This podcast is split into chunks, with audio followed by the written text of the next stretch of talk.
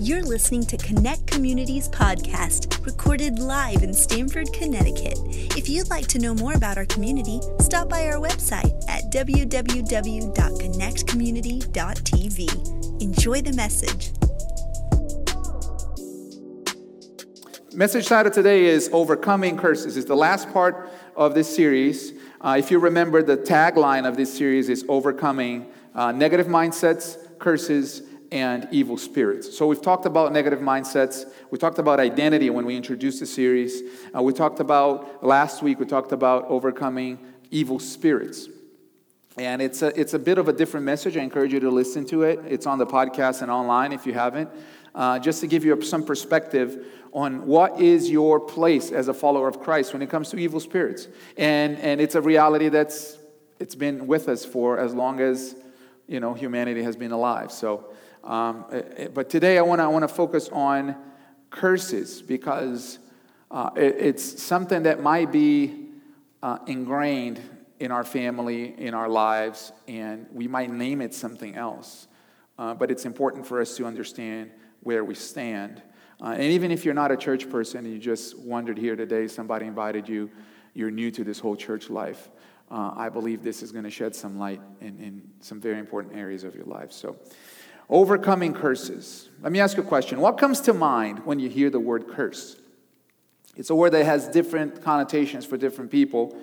Maybe you picture a big, mean, weird, bearded man, you know, on the big throne in the sky, like an old cartoon. What was that guy from uh, Lord of the Rings, Gandalf? Yeah, like just smiting people with curses. Maybe that's your picture of curses, like some, some supreme being, maybe even God, just cursing people. Do you, do you picture like a witch, somebody that works black magic stuff, casting spells? Maybe, maybe for you, it's not none of that. Maybe for you, curses or a curse is a kind of ailment, something that cripples somebody, uh, a kind of disease or something that's on the person that they can't get rid of. For many pe- people, curses belong in the realm of superstition. It means that they think that if they don't believe in it, it's not real. So I'm gonna, I'm gonna talk a little bit about this in the top of the message. This message is like three in three parts, right? I'm gonna talk about this, and then I'm gonna talk about curses, and then there's a little part of epigenetics that I, I want to bring in and just shed some light, and then everything's gonna come together at the end, right? But for some people, they think that what is true uh, is whatever they believe in. But that's not how realities exist. That's not how we get to know a reality because what is true of any kind of reality is also true, true of the spiritual reality. You can't create a spiritual reality simply by preferring it or by trying to believe in it or not. What is true about any reality is true of the spiritual reality, which means we learn about what is already real. We learn about what already exists through observation, through study, and then we engage in it through participation. Believing in something doesn't make it real. It's really important for us to get this, for us to learn this. Because not believing in something doesn't make it not real, right? Belief and faith do not make a reality, they don't create a reality. It's a response to a reality that is revealed. When somebody has faith in something and they have an assurance and they believe in something, it's because something was revealed to them. They saw something that maybe somebody else didn't see. And so it's real to them. This is very important because we, we live in a generation, we live in an era where many of us are exposed to an idea that's kind of like a God complex. People have a God complex where they think that if, if their own belief really rules the reality they exist in, so you can say something about something that you know is true, and they say, No, I don't believe in that. And they think, Oh, because I don't believe in it, it doesn't exist. It doesn't work like that. That's a little bit of an egocentric idea that has become very popular nowadays. You could just say, Oh, I don't believe in God, and that means God doesn't exist. No, well, belief doesn't make a reality. You could just say, I believe that the earth is flat. It's not going to make it flat, right? Unless there's any flat earthers here, we can talk about that at the end of the service. Belief does not make reality. Reality is revealed through observation and study, like I said. And then we come to believe it. Now, we know this. This is something that we know here. Parents really know this. I don't want to ruin everybody's Christmas here, but for your child to believe whatever they believe about Christmas, there had to be a reality presented a tree, a gift, movies, a story, and then a beautiful fairy tale is presented, and the child's imagination grasps it, takes a hold of it, and reaches beyond the limits of their own existence because the reality of a child is small, right? It's just that world at home. And then they believe it. But the reason why they believe it is because somebody they trusted presented that. Somebody they trusted showed that as real. Show them that. But then there will come a time, like it came to all of us, where we're going to verify it for ourselves. They're going to verify it on their own. And they'll, they'll find out what is true. And belief will follow reality. That's, really need you guys to get this. Belief follows reality, not fantasy. We have stories that have been told through generations. They've been compiled and put together in what we call the Bible, but this has been written through a span of 1,500 years, more than 40 authors. And, and these are scriptures that we have, as, as, as, as humanity, we have gone back to them again and again and again and again. And there's a reason why we do that. Some of the stories uh, in this scripture are allegorical, they're not stories that actually happen. They paint a picture like Jesus' parables, right? Every parable that Jesus, is, Jesus shared is not a story that actually happened, like the Good Samaritan parable. We all know what a Good Samaritan is. That didn't actually happen. Jesus formulated that story and shared that story to share, to, to make a point, to, to teach a truth. So the, the, the point of the story is true. Others are verifiably historical like Jesus' life. We know that he lived. Jesus' crucifixion. We know he was crucified historically. Jesus' resurrection. There's an empty tomb right now, somewhere uh, in, in Israel, that you can go and verify. It's empty. And everything that is believed should be believed because has been, it has been verified. It should be believed because you observed it, you studied it, and you lived it. Personal experience, right? And that is the difference Jesus made. Jesus didn't come to bring any superstition, any reality that is not real for some people and it's real for others. That can't be uh, uh, palpable. It's not real, right? Let's look at a passage in John chapter 14, verses 9 through 11. Jesus said this. He's talking to Philip, one of his disciples. Philip asked Jesus that he wanted Jesus to show him the Father, right? So this was Jesus' answer. Have I been with you so long and you still do not know me, Philip? Whoever has seen me has seen the Father. How can you say, show us, show us the Father? Do you not believe that I am in the Father and the Father is in me? The words that I say to you, I do not speak on my own authority, but the Father who dwells in me does his works. Listen to this next uh, next uh, verse here. Believe me that I am in the Father and the Father is in me, or else believe on account of the works themselves. In other words, Jesus is saying, I've shown you proof. You can believe in me because you see the life I live, the Father is in me, and the ideas that I have, the authority that I have come from the Father. The Father and I are one. Or if you don't want to believe that, if the words are not empirical proof, believe the works, the miracles, the stuff that you're seeing with your own eyes. I'm not asking you to believe something that doesn't exist, that you haven't seen.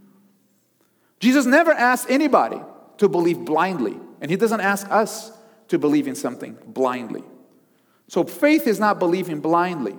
Faith is opening your eyes to see God's reality, His word, His way, His attributes as the supreme reality of our lives, the reality that overwrites any other thing that we're facing.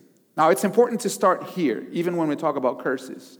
It's important for us to understand this because when you talk about curses, it's easy to feel powerless, right? If you feel like you are cursed, it's easy to feel powerless, to not know the possibility of any of us being under a curse. It can be so strange, so elusive, that we think there's little we can do. And so, my goal today is not to convince you that curses exist, is not to drive you to believe in curses, is not to try to create a reality so that everybody can believe in it and then leave you helpless. My, my, my goal today is to share the scriptural base for where curses came from and how we deal with it and how is our what, what is our position as far as curses right because they are either real for everyone or they are not real for anyone there's no reality in which a curse exists for somebody and it doesn't exist for another. Because we all belong to the spiritual reality.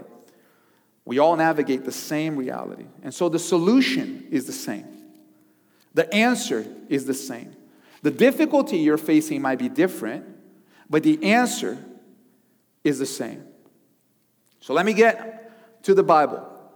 Let me give you some biblical overview of curses. The very first time that the word curse appears in the Bible and that a curse happens in the Bible. It's in the very first chapter, uh, book in the Bible. The third chapter is in uh, Genesis chapter 3, verse 14, when God curses the serpent in Eden. Let's read the passage. Genesis 3:14 says this.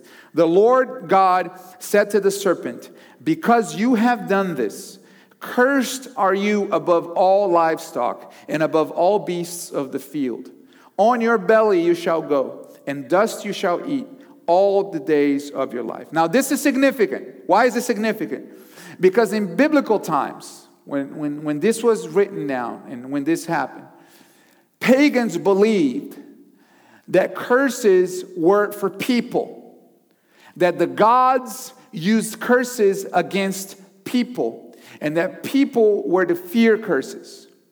Now, in the story of the scripture, in the story of God and mankind, the God of Abraham, the God of, uh, of Isaac, the God of Jacob, the God that Jesus Christ says, I am one with, God uses curses to punish or to bring justice against that which deceived people. God used a curse right here not to, demise, not to the demise or to the destruction of people, but to dispense justice on behalf of people. That which had caused Eve and Adam to sin was cursed, not Eve and Adam for their sin. Does that make sense? They suffered the consequences of their sin. Sin brought a curse into their lives, but God cursed the thing that caused them to sin. We see another significant part of the scriptures. When God speaks to Moses and gives instructions to the people of Israel, Deuteronomy chapter 28 is another big a part where God lays out blessings and curses to the people. We're just going to read three, three verses here, uh, but I encourage you to read on your own time the whole chapter. It's very, very uh, interesting and informative. Um, Verse 1 says this And if you faithfully obey the voice of the Lord your God, being careful to do all his commands that I command you today, the Lord your God will set, set you high above all the nations of the earth. And all these blessings shall come upon you and overtake you if you obey the voice of the Lord your God. So here Moses is telling the people there's a way to live, which is God's way that if we live according to His ways, blessings will follow us, goodness will follow us, and we will be free from the curse of sin, right? And so, verse 15, he lays out the curses. Uh, but if you do not obey the voice of the Lord your God, or be careful to do all his commandments and his statutes that I command you today, then all these curses shall come upon you and overtake you. Now, when we read curses like this in the Bible being applied to people, it's easy for us to think that God was uh, trying to manipulate and control people to live the certain way that He wanted them to live. That God was using His power to control people.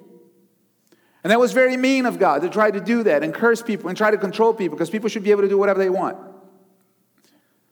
That's the wrong way to look at it. You have to think of it as a path of life as a way of life. Not God trying to control your behavior, but the fact that in front of you, you have two ways of life a life that leads to life, a way that leads to life, and a way that leads to death.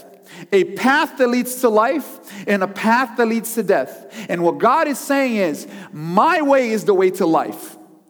The way that I set before you is the way to life. And if you take the way that I'm guiding you toward, then you will have life. But if you don't come uh, if you don't walk this path, if you don't, if you don't walk toward me and you take the, the path of death, curses will come upon you. This is him telling the people of Israel. You have to choose the way you will live. This is God giving us the, the choice. This is God empowering us to make a decision for ourselves. It's not Him controlling us, it's the opposite. It's Him letting us know listen, you were designed to live a certain way. And I am showing you how your body functions best, how your mind functions best, how your belief system functions best, how relationships function best. If you go the other way, you're to have consequences. There are things that are to happen as a result of you living against the way you're meant to function. Think about nature and everything. Everything has a proper way to function and follows like a seed has to be sown. It's not going to grow somewhere else. A tropical tree doesn't grow in the Arctic. It just doesn't work. If you take a big uh, uh, uh, Christmas tree from Canada and try to plant it in, in, the, in, in Ecuador, it's not going to grow. It's going to die. So the same thing is true for us. There are some, certain ways that we are meant to function and that we are meant to work. You may say, JD, I don't think that that's, that's fair. Like, I don't think God's way is the only way. I think there are other ways to live that are just fine. And if I don't believe in all that, I could just live my own way and be free from all that. That's the whole point of enlightenment, right? Let's break free. Well, let's see if that works for you. Because the reality is that there's either the right way or the wrong way. We can't make a third option. And that's what God is trying to guide us here. Believing it, it doesn't make a reality. Remember that. And so far, proof is on God's side that His way is the best way for us. Now, maybe the problem for some of you, maybe you watching as well, is that the idea that you were sold of God is the wrong idea. Maybe you're part of a church culture or a church uh, uh, uh exposure, the exposure to church that you've had is uh, of rigidity, is of, of, of stiffness, is, is of a system and a culture that, that was strict and overwhelmingly judgmental. And so for you, you connect to that.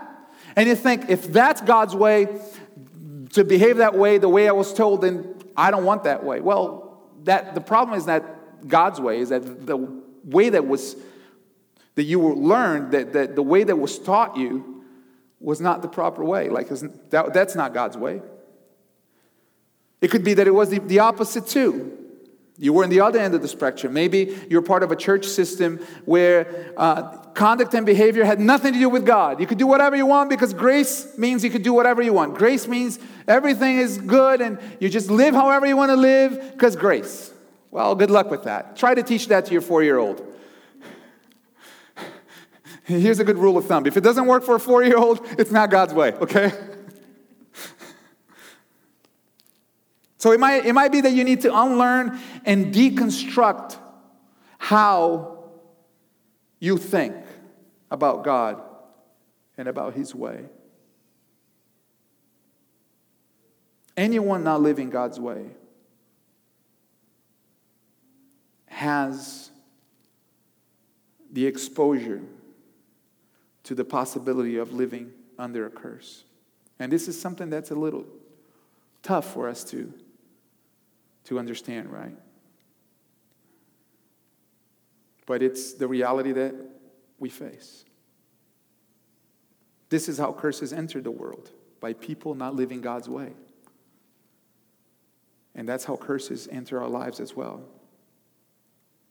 Now, you may have heard the title of this message and you thought, man, I thought I, thought I was going to learn some kind of prayer or some kind of way to break a spell and to and to destroy curses. That was last week's message. That's easy, right? I grew up in a country highly influenced by uh, the occult, highly influenced by um, black magic. And in fact, when I was growing up, I remember one time there was a frog in our doorstep. I know, yucky, right?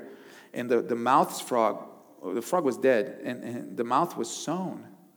And my brother like cut the mouth open, and there was a piece of paper inside the mouth with all of our names. So it was some kind of spell that was cast. It meant something. I don't remember what it meant, but it meant something that they were, they were coming for our family, people that, that were on the dark side. We've had people come into our church in Brazil, in my dad's church, and, and cast spells to our face and, and just, uh, you know, try to produce some kind of dark magic. I, I, I, that's how I grew up. We had, we had a, a lady that, um, we had, we had a, a, person that helped my mom in the house, you know, to clean and with stuff in the house. And this lady stole an article of clothing from each of our family members to take it to a, a place and cast some, some, some curses on him. And, and, and then she brought it back. We found out later it was a whole thing. Um, why? Because we were surrounded by this kind of reality. People just gave themselves to spirituality, which means they give themselves to God as well as evil. And all because my dad was a pastor in town that, that not only preached but prayed against the occult. And people were getting delivered, and they were coming to our church, and those people were losing business, and, and they, would, they were coming for our family. But guess what? Nothing stuck. Everything they did nothing stuck. They, they would get so mad because their power wasn't strong enough to even cause any damage to us. And so that's why I, I, say that if you're, if you're thinking about that kind of curse, that's evil spirits. That's last week's message. The kind of curses that we need to pay attention to are, those that are a result of living apart from God, what the scripture teaches us. Maybe it's a result of sinful behavior that you're not even aware of, but it just runs in your family. It's, what, it's how you learned how to live. Maybe it's something that's been endemic in your family line. Maybe it's a stronghold that has discouraged you to the point of surrender. You have fought against it and you have fought against it and you have fought against it, and then finally you surrendered and you said, I can never beat this. So you feel hopeless. So, what are some of the symptoms to, to, to, for you to identify if, that maybe you might be under a curse. One symptom is this maybe you try to live a healthy life. You're, you're active, you eat right, you walk, you do what you can, but in the natural, but somehow sickness always finds you. You're always battling something in your body, even though you do everything right. Maybe it's financial. You're not a spender, you try to do your budget right, you have you make enough to live, you make enough to be okay, but somehow extra expenses keep happening keep happening. There's a car wreck, or you get a flat tire, or a pipe breaks in your house, or something is always happening and appears out of nowhere, and you seem to never be able to catch a break. Maybe it's like this every time you connect to somebody on a meaningful level, you want a friend. You want to have somebody that you can count on. Maybe it's uh, you want a romantic relationship. And every time you connect with that person in a meaningful level, you're doing everything right, everything you know to do. Something odd happens. Something out of nowhere happens that destroy that friendship or that relationship and you're left alone again. And you've been battling loneliness and you don't know how to get out of it. If things like these keep happening and you feel trapped and you don't know how to get out of it, it could be that it's possible that you, there's, you're living under a curse. Maybe there's no explanation in the natural, and you're like, I, I, I don't know why this keeps happening to me. And there's a few things that you can do to break those curses, to break that cycle. I want to look at Abraham's life because Abraham's life is very telling. There's a little scripture, about six verses, at the beginning of his life that showed, shows us how God called him out of an existence of mediocrity and the curse that he was under. Genesis chapter 11, verses 27 through 32 says this. Now, these are the generations of Terah. Terah fathered Abram. Remember before Abraham, God changed his name, his name was Abram, so that's the same guy right there. Terah fathered Abram, Nahor, and Haran, so three brothers. And Haran fathered Lot. Haran died in the presence of his father Terah in the land of his kindred, in Ur of the Chaldeans. And Abram and Nahor took wives. The name of Abram's wife was Sarai, and the name of Nahor's wife was Milcah, the daughter of Haran, the father of Milcah and Iscah. Now Sarai was barren, she had no child. Terah took Abram his son, and Lot, and the son of Haran, his grandson, and Sarai, his daughter in law, his, his son Abram's uh, wife, and they went forth together from Ur of the Chaldeans to go to the land of Canaan. But when they came to Haran, they settled there. The days of Terah were 205 years old, uh, and Terah died in Haran. So look, you look at this story, a couple things to observe here in the story. It's a difficult family situation, a difficult family uh, uh, thing that they went through here, history. First of all, there was grief, right? Because Abram's little brother died. And so maybe the father or the family was tricked with grief and they decided to move and go to Canaan, right? That was the, the, the location, the, the destination, Canaan. But Abram's dad set forth on that mission and stopped short, didn't reach the final destination.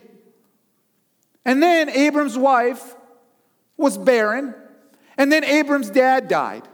And now he's left as the one, the eldest, supposed to carry the family legacy, and he's in a place where everything is unfinished. He's not where he was, he's not where he's supposed to be.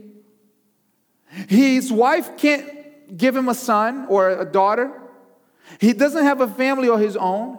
And he was living with his dad until he was 75 years old. Failure to launch much? Imagine if you have a kid and 75 still living in your basement. God bless you. And that was the story of Abram. A life incomplete, far from blessed. You can't look at this picture and say, This guy is blessed. He's great. Let's put a positive spin on it, right? No. He was bound. He couldn't set himself free. And maybe you are here today and you have your own set of circumstances. Maybe you have your own set of grief in your own family that you have faced that might be holding you back as well. Maybe there, there are health limitations like Sarai, and, and, and you haven't been able to move forward from that. And it's beyond your power to solve. Maybe your outlook, your outlook is bleak because you feel like you're trapped in a reality that you can't see beyond it. And you don't think you'll ever get to the place that you're supposed to get to. Because you look at people around you, people that have overcome much worse circumstances than yours. And it should encourage you, but it doesn't. Because clearly, if they were able to overcome something bigger than what you're facing, that means the problem is not in the circumstances or the family line or the context, the problem is you. There's something wrong within. And so you look at your horizon and you find no hope. The conclusion is I must be cursed. There's got to be something that's keeping me. There's got to be something wrong with me. Maybe you don't call it a curse, but that's exactly how it manifests itself an ailment, something that's on you that can't let you move forward, like, like some kind of anchor that holds you back. Let me encourage you today. You can overcome, you can break free. And in Christ, you will overcome. Because no curse is permanent. That's what Jesus came to do, to deliver us from the curse of the enemy.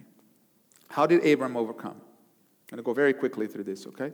Genesis chapter 12, verses 1 through 3 says this Now the Lord said to Abram, Go from your country and your kindred and your father's house to the land that I will show you, and I will make you a great nation, and I will bless you and make your name great, so that you will be a blessing, and I will bless those who bless you, and in him who dishonors you, I will curse. Him who dishonors you, I will curse. And you, and in you, all the families of the earth shall be blessed. Something completely opposite of what he had faced. Completely opposite, right? First thing that we learn from this call, from this, this message that God gave Abraham, this word, is this to overcome curses, we got to obey God's call. That's the first thing. Listen to the passage. Go from your country and your kindred and your father's house to the land that I will show you. God will call us to depart. There's a departure that needs to happen in every single one of our stories if we're going to overcome the curse that might be in our family. For example, in my family, alcoholism was a curse. My dad grew up with an alcoholic father who was not present who was abusive to my grandma. He left home when he was 12 and he decided, My family will live differently. We will break this curse. And he never, ever uh, uh, had uh, been, have been drunk, my dad. He has never been drunk. And, and so that's how he broke the curse through faith, through Christ. But stepped away from that reality and said, God is calling me out of this. God is, you know, maybe the departure is not physical departure, but God is going to call you to a land that He will show you. And the land that God showed my dad was a land free of alcohol, alcoholism. And that meant I'm not going to touch any alcoholic drinks. I'm just not going to do it. So I, we never had that stuff in my house. Now I enjoy a glass of wine and all that, but I've decided that in my family it's going to be the same. I've never been drunk in my life and never had a buzz, never, ever. Because I saw my grandfather just always drunk. I don't have any memories with my grandfather on my dad's side, uh, uh, apart from him being drunk, sitting around, or you know, us having to go rush and get my my grandma uh, from from some fight that he started. So that's how my dad broke the curse by answering God's call. God called him out of that. My grandpa on my mother's side had a similar situation happen lived a party life, had no family, was kind of, you know, lived with a family that wasn't his own. And he wasn't officially adopted, but he just kind of lived with them. And then at 18 years of age, living the most promiscuous life you could in 1940, he, uh, he found Christ at a, at, a, at, a, at a tent revival put by the Assemblies of God, American missionaries that came and put a beautiful uh, uh, uh outreach down in Brazil, and that's how my family came to Christ through American missionaries. And so my, my grandpa turned his life around because he felt that call of God, and he became a preacher. And now, a guy that was living alone, he didn't have a family, he made it his life mission to create communities where people could have family. And so he planted churches everywhere in, in my state and uh, was a pastor until the time he died. See, God will call you out of your current reality. And when He calls you, it's going to seem odd because it's going to go against what you're used to. But what we ought to do is obey. When God calls you, obey. Number two is this follow God's plan. When you obey the call, God's not just going to call you to something just out of something, He's going to call you towards something. Does that make sense? Like, He's not just going to say, leave there and leave and go where? Well, he says, I will make, a, I will make you a great nation. That's the plan. I will bless you and make your name great so that you will be a blessing. I have a plan for you. I'm taking you somewhere. I'm going to use you in a specific way. So you need, you need to depart from the lifestyle. You need to depart from the way you're living. You need to take a step. And I'll give you the strength to break that curse, but you got to follow the plan. See, Here's something that we need to understand God's plan will never agree, will never agree with the kind of life that exists under the curse. He's always going to call you out of that reality. Look, notice Abraham. Abraham didn't have any kids. His wife couldn't have any kids. And what was, what was God's plan for his life? I will make you a great nation. I will bless you and make your name great, and you will be a blessing. I will make you a great nation I just want a kid, God. I just want one. And God is like, I'm going to make you a nation. Dream on. right?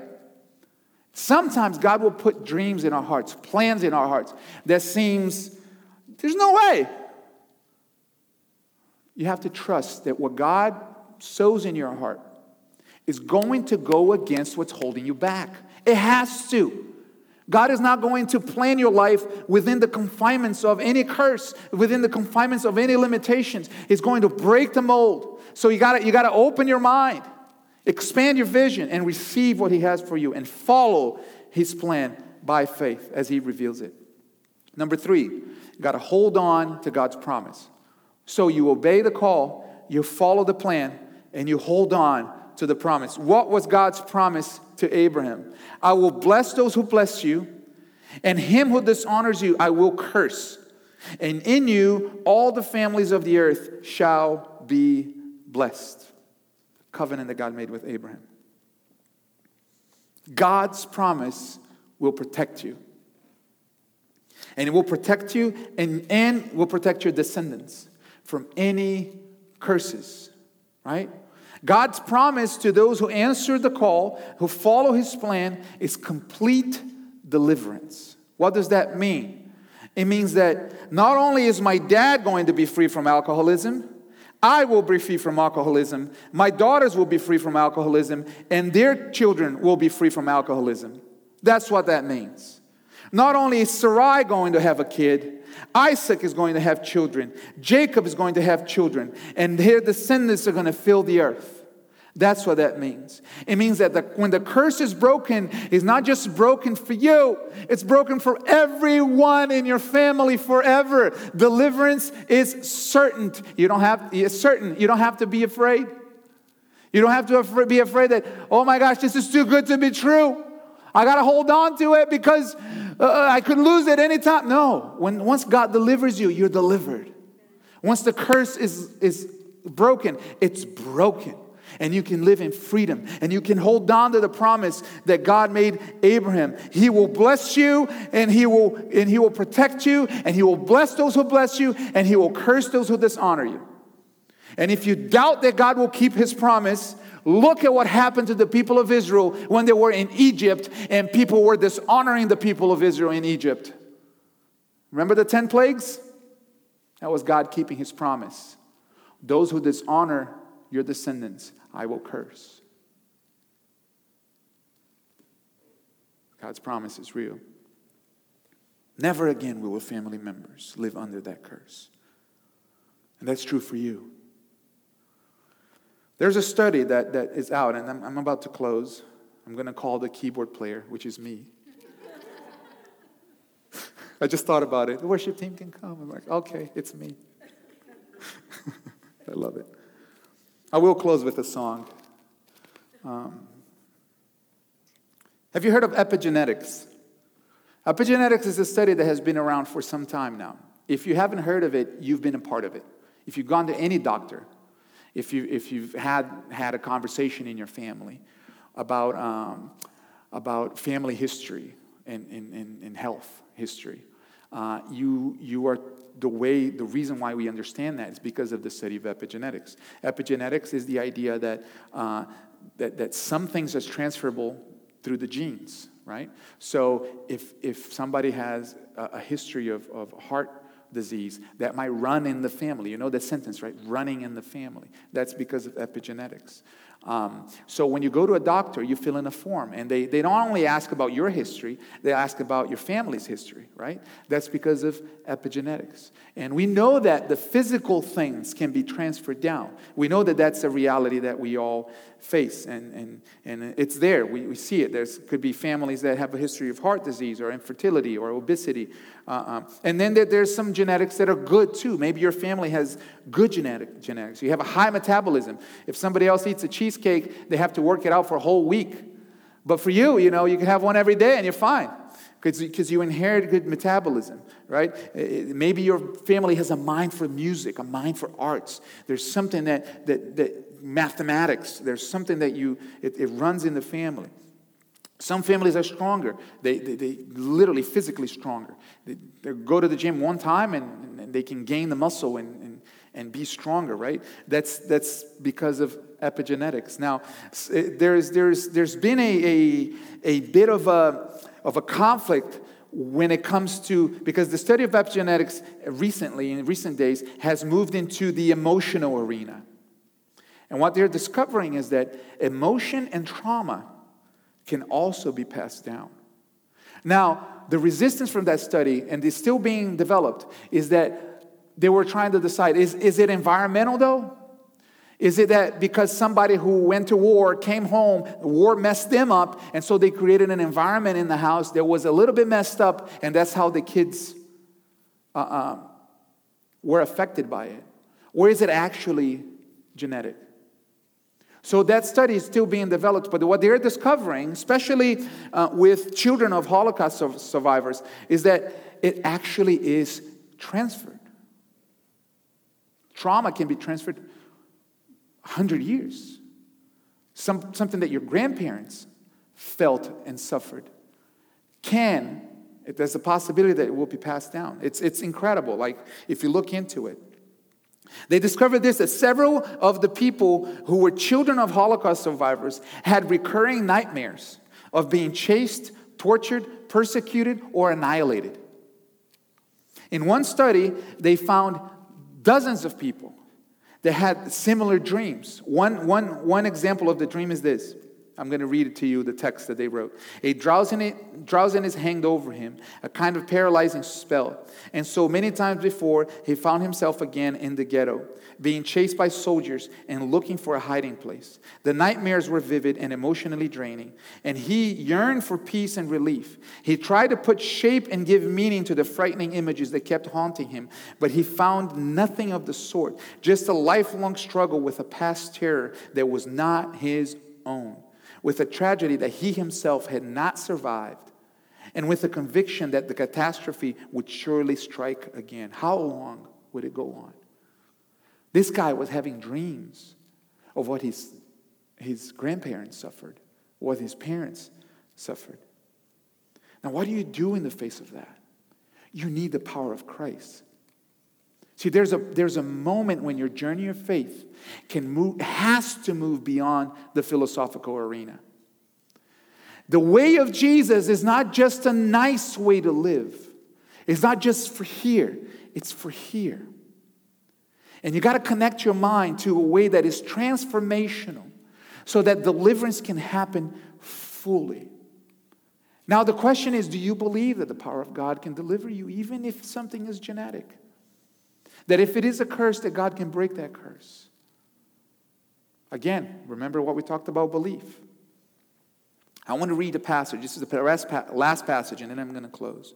Galatians chapter 3, verses 8 and 14. And that is the, the, the relevance of Christ when it comes to God's covenant with Abraham that we just read.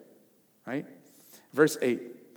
And the scripture foreseeing that God would justify the Gentiles, that's non Jews, by faith, preached the gospel beforehand to Abram, saying, In you shall all the nations be blessed. So then, those who are of faith are blessed along with Abram, the man of faith. The righteous shall live by faith. What is Paul saying here?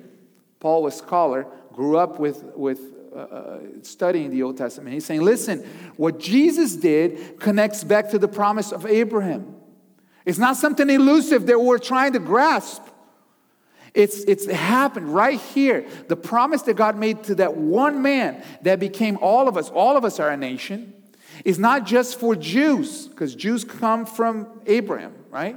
It's for everyone in the world who, by faith, connects to God's promise, connects to the same God of Abraham. He continues For all who rely on the works of the law are under a curse.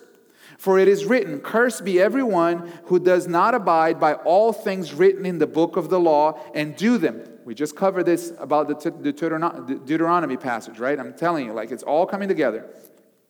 Now it is evident that no one is justified before God by the law, for the righteous shall live by faith. But the law is not of faith, rather, the one who does them shall live by them. Christ redeemed us from the curse of the law by becoming a curse for us. For it is written, Cursed is everyone who is, who, who is hanged on a tree. So that in Christ Jesus, the blessing of Abraham, Abraham might become might come to the Gentiles, that's you and me, so that we might receive the promised spirit through faith. Sounds very biblical, right? Uh, but what, what, what Paul is telling us here is that the blessing of Abraham is yours through Christ. Is that in our attempt to take that way of life, in our failure to, to, to do that perfectly, Christ came to our place, came to earth, our existence, and walked that path with us. And the curse that was supposed to be on us, he took it upon himself. This happens by faith to the point that the journey with God, you know, causes to overcome everything. That's how you can overcome by walking with Christ. It's a spiritual matter, it's a spiritual journey. That's why I said that there's got to be a point, there's got to come a point in your faith where it goes beyond philosophy. It has to be transformational. It has to transform the way you think, the way you believe, and how you live. And that's how deliverance happens. So let me encourage you today to live fully devoted to Christ. First, obey God's call, follow God's plan, hold on to His promise. And if you do, every curse will be broken for you and for your loved ones, and you will live the promise that God has for you. Amen? In Jesus' name. Amen. I want to sing one more song and we're going to close.